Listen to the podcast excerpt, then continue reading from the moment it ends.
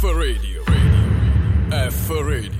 Your streaming radio. Bentornati su F Radio Online, io sono Elena e questa è l'impresa eccezionale.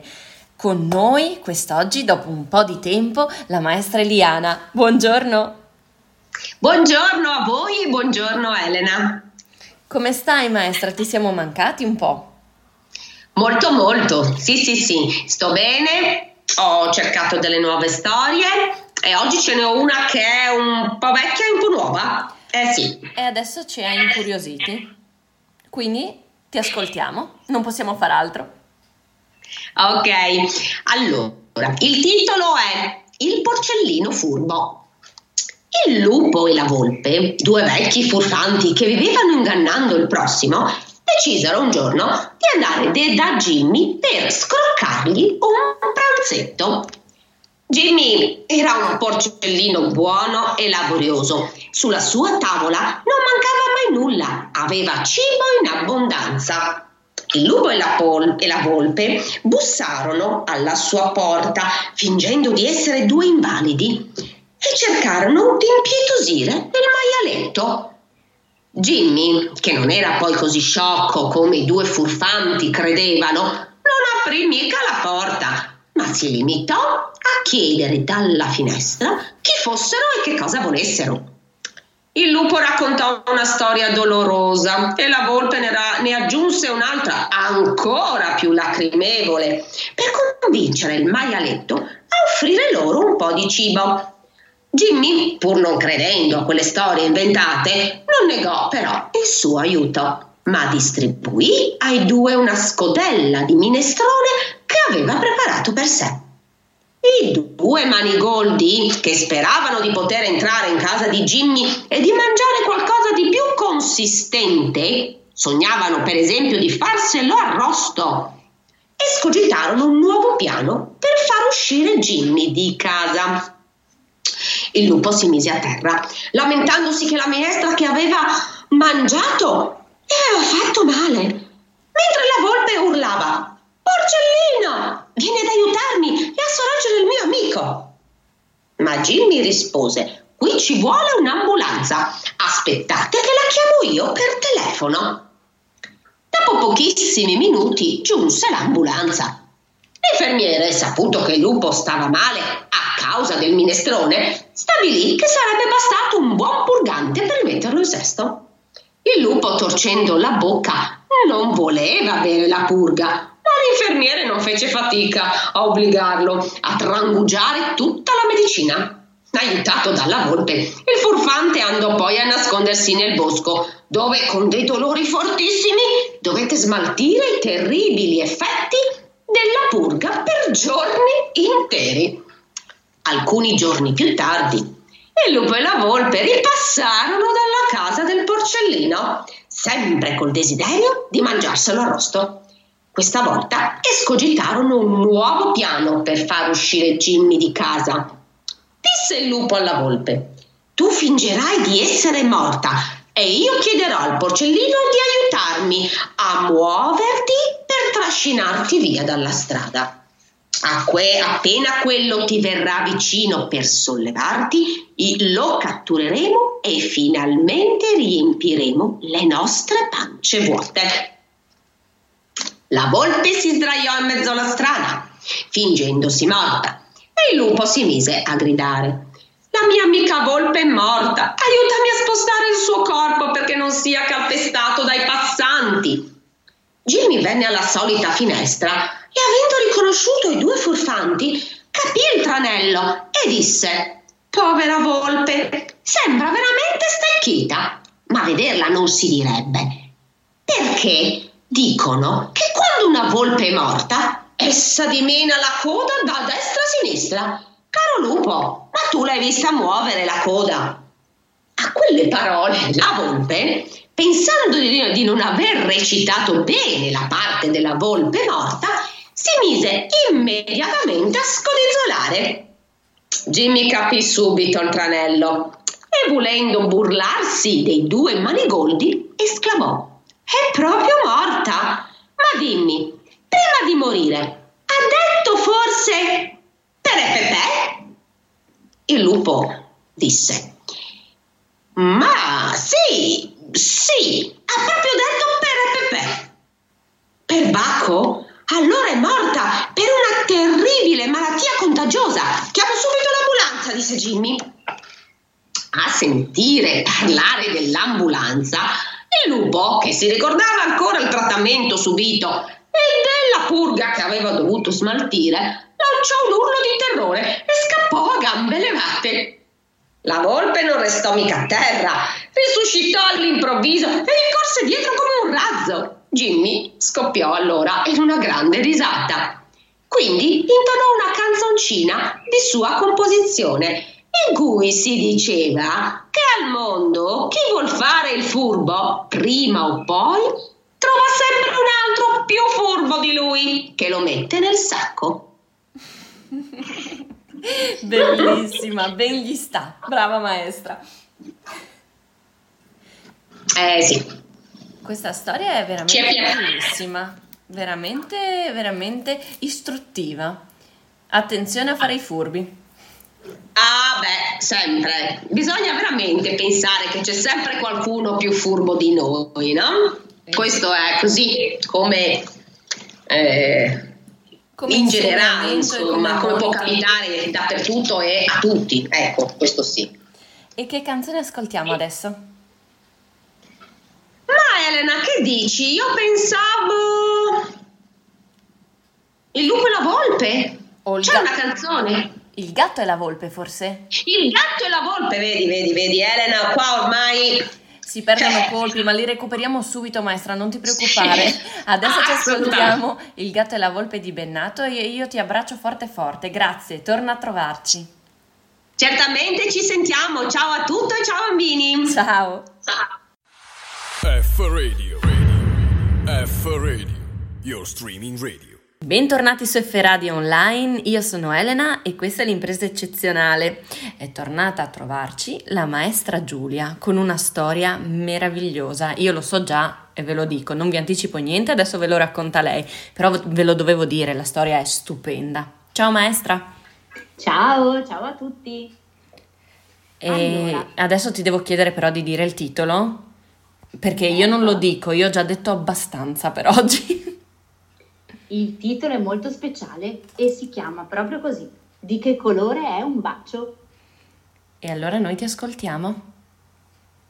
Attenti, eh? Adesso inizio. Mi chiamo Monica, ma tutto il mondo mi chiama Mini Moni. Quando vado in bicicletta sono più forte del vento.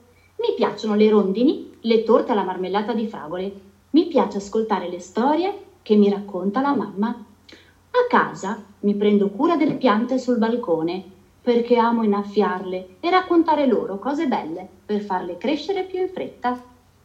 Ciò che amo più fare è colorare. Dipingo milioni di cose con i miei colori, coccinelle rosse, cili blu e banane gialle e anche pinguini e gorilla, ma non ho mai dipinto un bacio di che colore è un bacio? Beh, un bacio potrebbe essere rosso, come gli spaghetti al pomodoro. Mm, non credo proprio. Dicono che il rosso sia il colore della rabbia e di certo non baci nessuno quando sei arrabbiato. E se fosse verde? Amo i coccodrilli.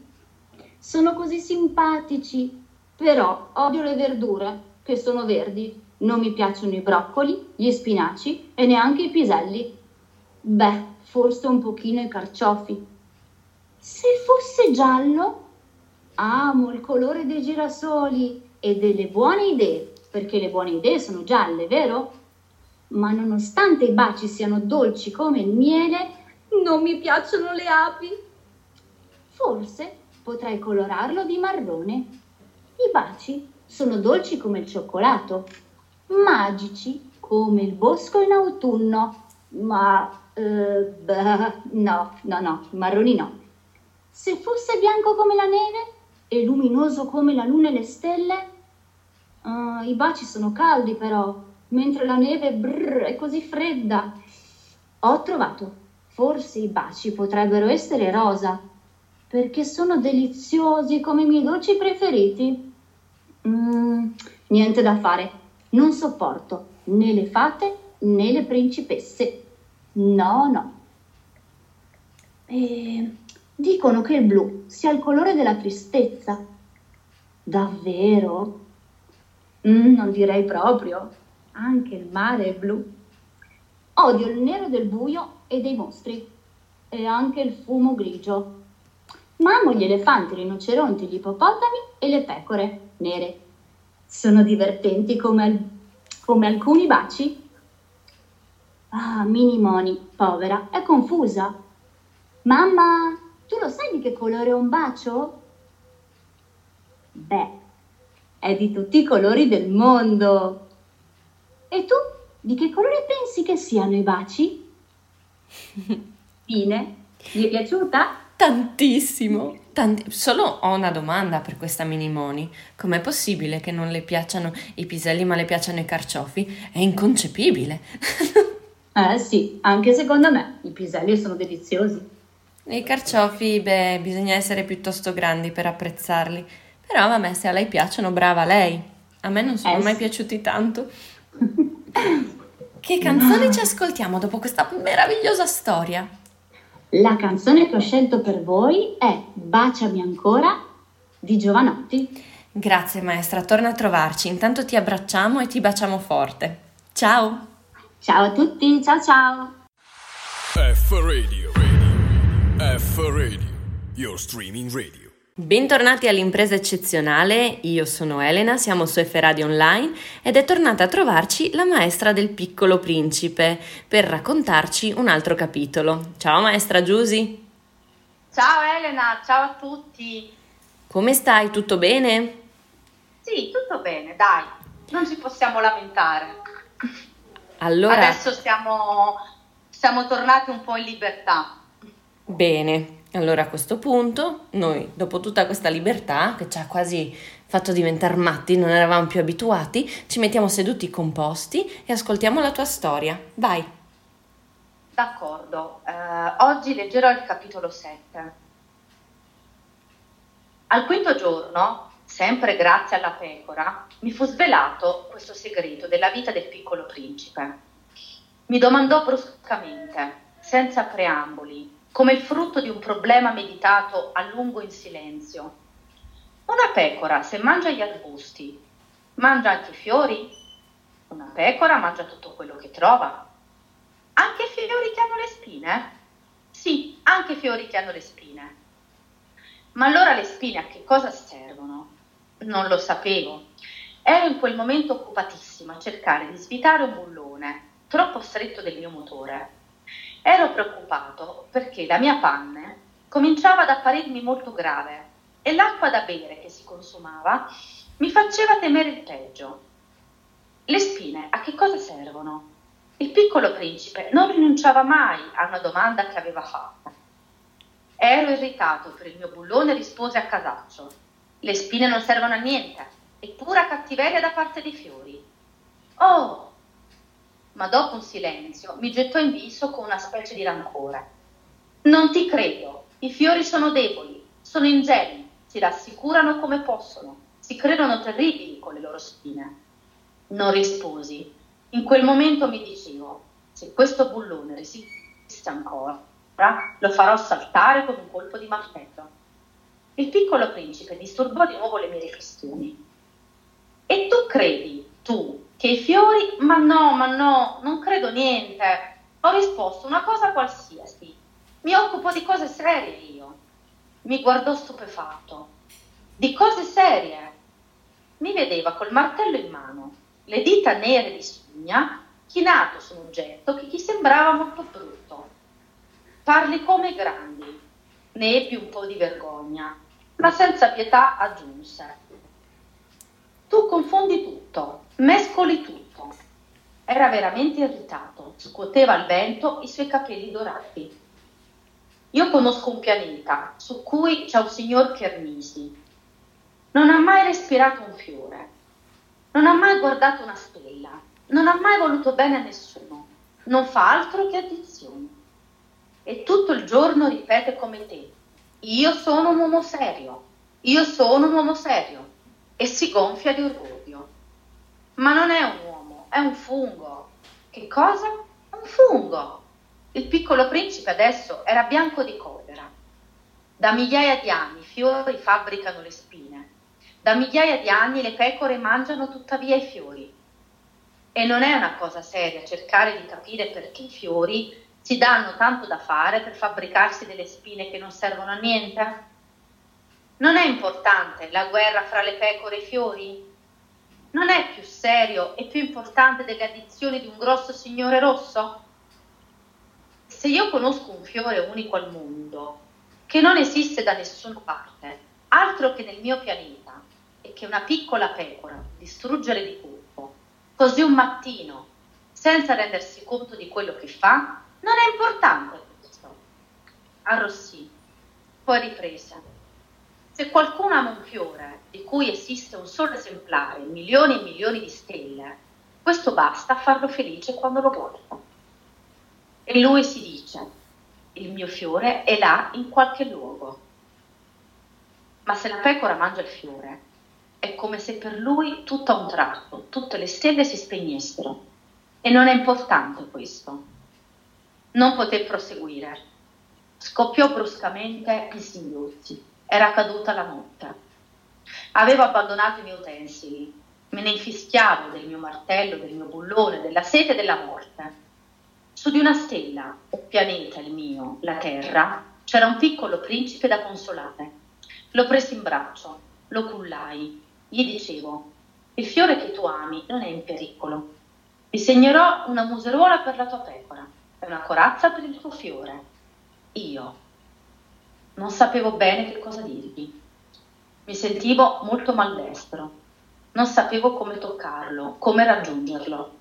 Il paese delle lacrime è così misterioso. E così è finito il settimo capitolo. Oh, eravamo, eravamo, troppo coinvolti, maestra. Mi stavo immaginando eh, tutta questa scena.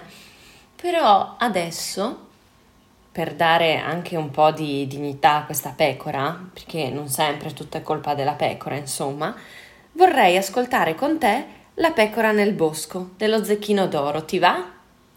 Certo, sembra una buona idea. Va bene, intanto noi aspettiamo il prossimo capitolo della tua storia. A dopo? A dopo, dopo. F Radio, radio. F Radio, your streaming radio. Bentornati su F Radio Online, io sono Elena, questa è l'impresa eccezionale e come promesso c'è l'ottavo capitolo della storia Il piccolo principe. La maestra Giusy è rimasta qui con noi, vero maestra? Sei qui? Certo, certo, non sono andata via, sono ancora qua. Quindi bambini rilassatevi, possiamo ascoltare il prossimo capitolo. Vai maestra quando vuoi. Ok, capitolo 8. Imparai ben presto a conoscere meglio questo fiore C'erano sempre stati sul pianeta del piccolo principe dei fiori molto semplici, ornati di una sola raggiera di, di petali, che non tenevano posto e non disturbavano nessuno. Apparivano un mattino nell'erba e si spegnevano la sera. Ma questo era spuntato un giorno, da un seme venuto chissà da dove, e il piccolo principe aveva sorvegliato da vicino questo ramoscello che non assomigliava a nessun altro ramoscello. Poteva essere una nuova specie di baobab, ma l'arbusto cessò presto di crescere e cominciò a preparare un fiore.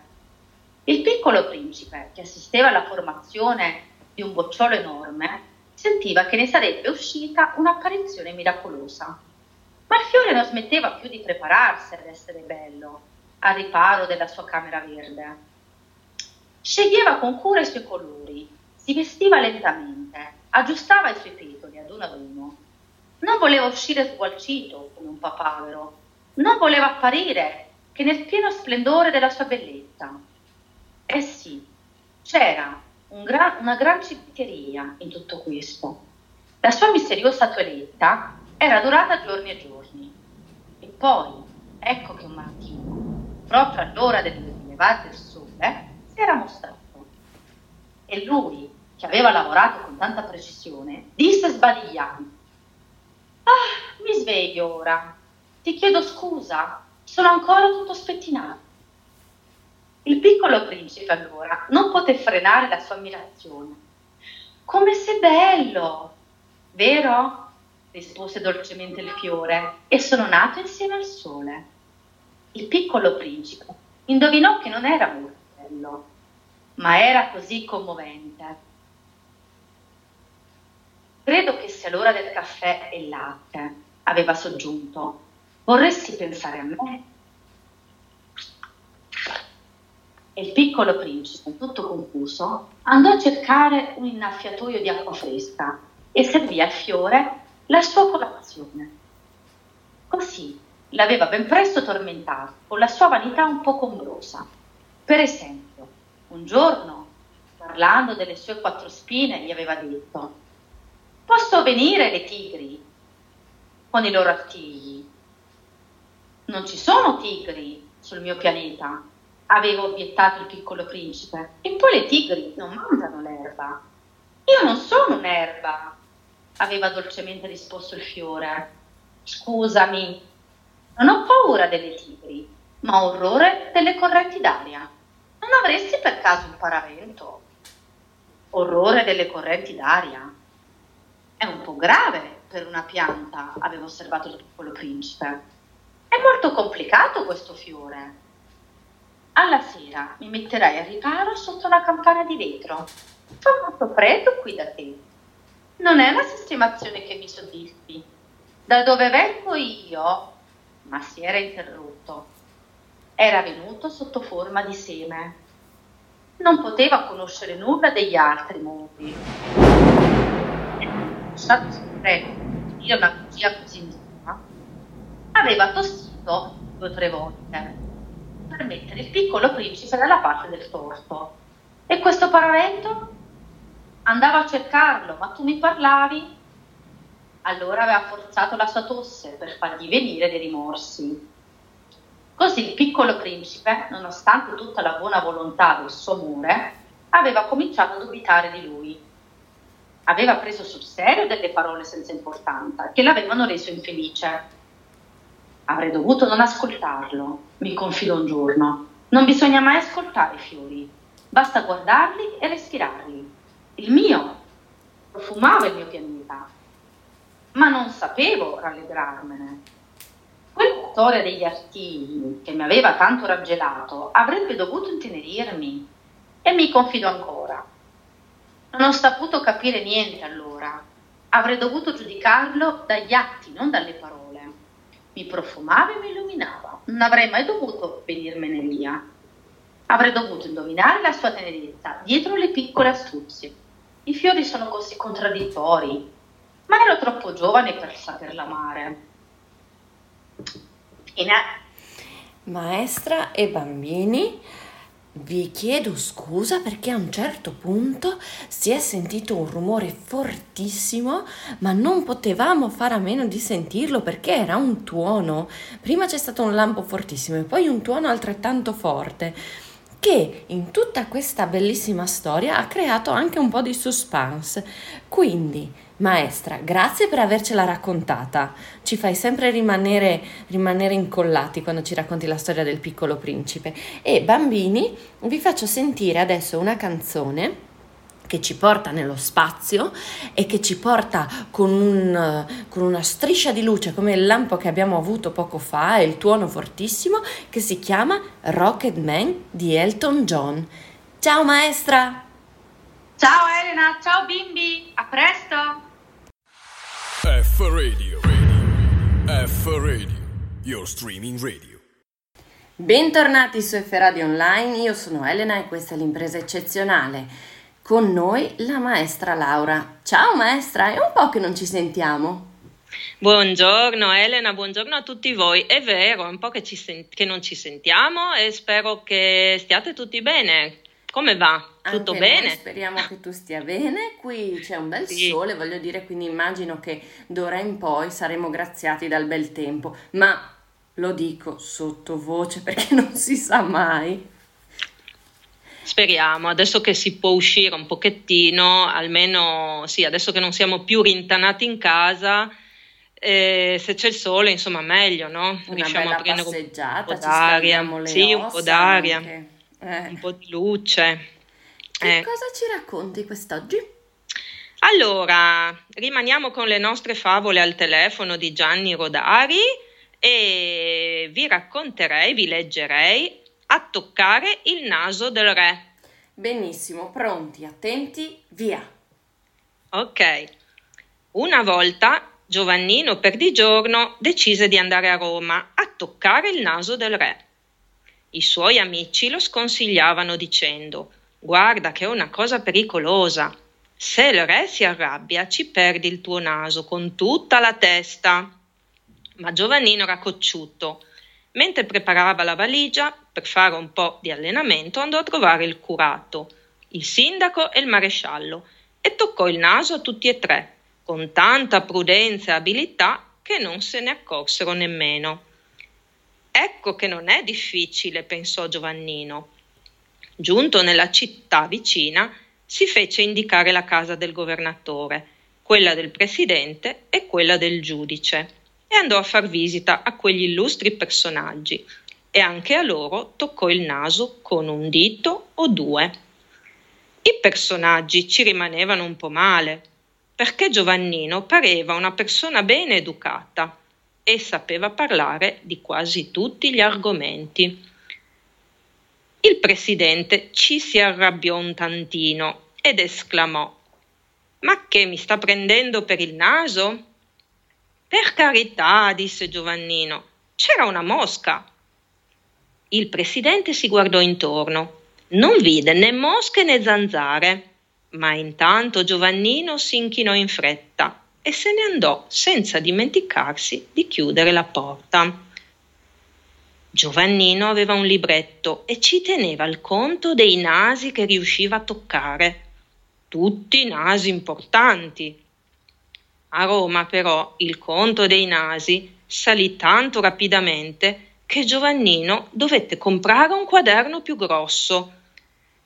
Bastava camminare per la strada e da qui a lì si era sicuri di incontrare un paio di eccellenze, qualche sottoministro e una decina di grandi segretari.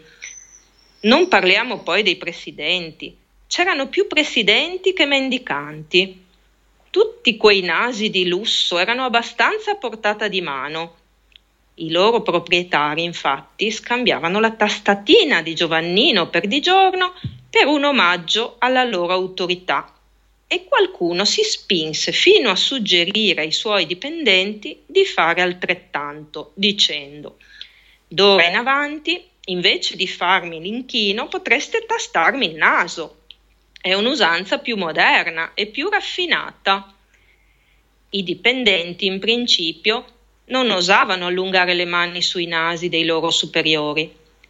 Questi però li incoraggiavano con sorrisi larghi così. E allora giù toccatine, strizzatine, tastatelle.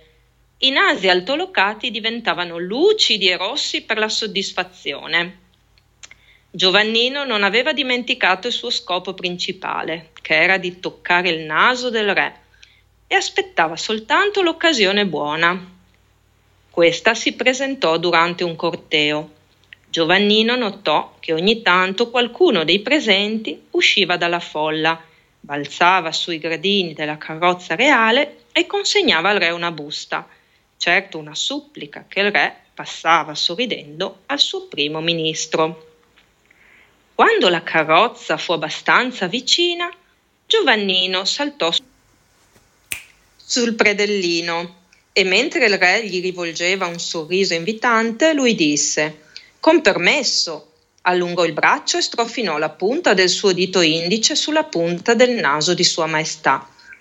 Il re si toccò il naso stupefatto, aprì la bocca per dire qualcosa, ma Giovannino, con un salto indietro, si era già messo al sicuro tra la folla.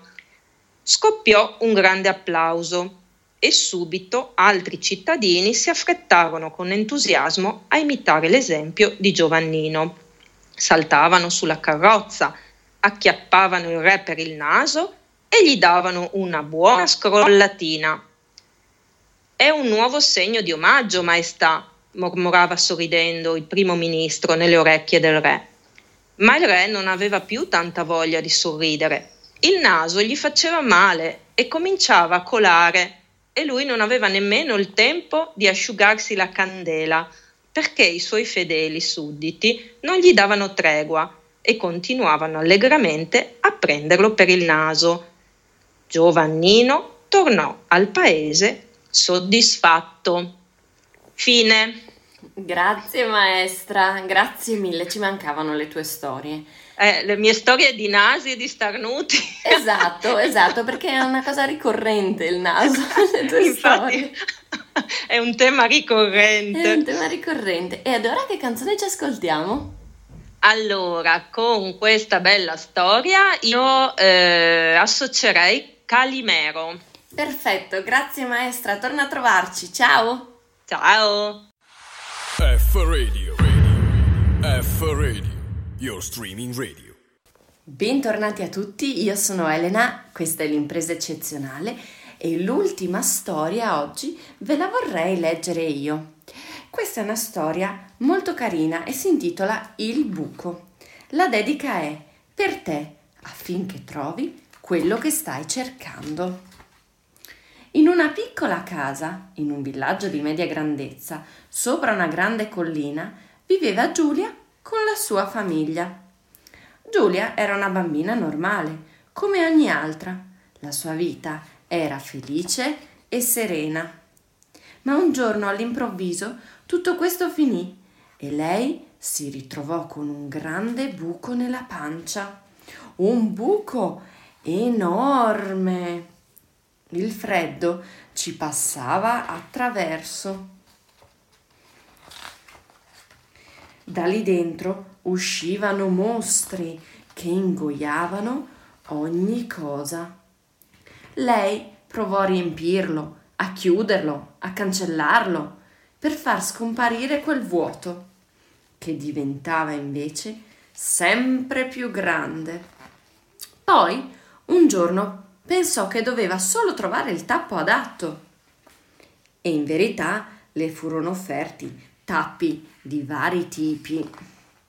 C'erano tappi buoni, ma c'erano tappi apparentemente buoni. C'erano tappi ingannevoli e altri molto pericolosi. Lei cercava e cercava, ma non riusciva a trovare il tappo giusto, finché smise di cercarlo. Oh, che vertigine! Vacillò un poco e cadde a terra. Si sentiva tristissima e cominciò a piangere, prima timidamente, poi urlando e strillando, poi di nuovo piano, fino al silenzio. In quel silenzio udì una voce proveniente da terra che le diceva Smetti di cercare fuori, cerca dentro di te. Dentro di me?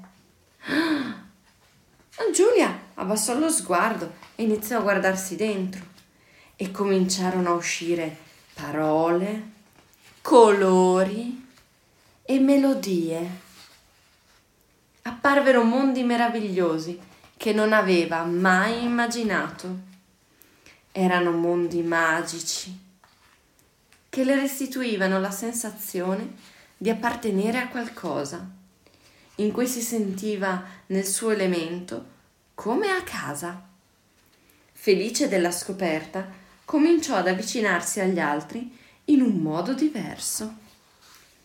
Vide che gli altri avevano i loro mondi magici.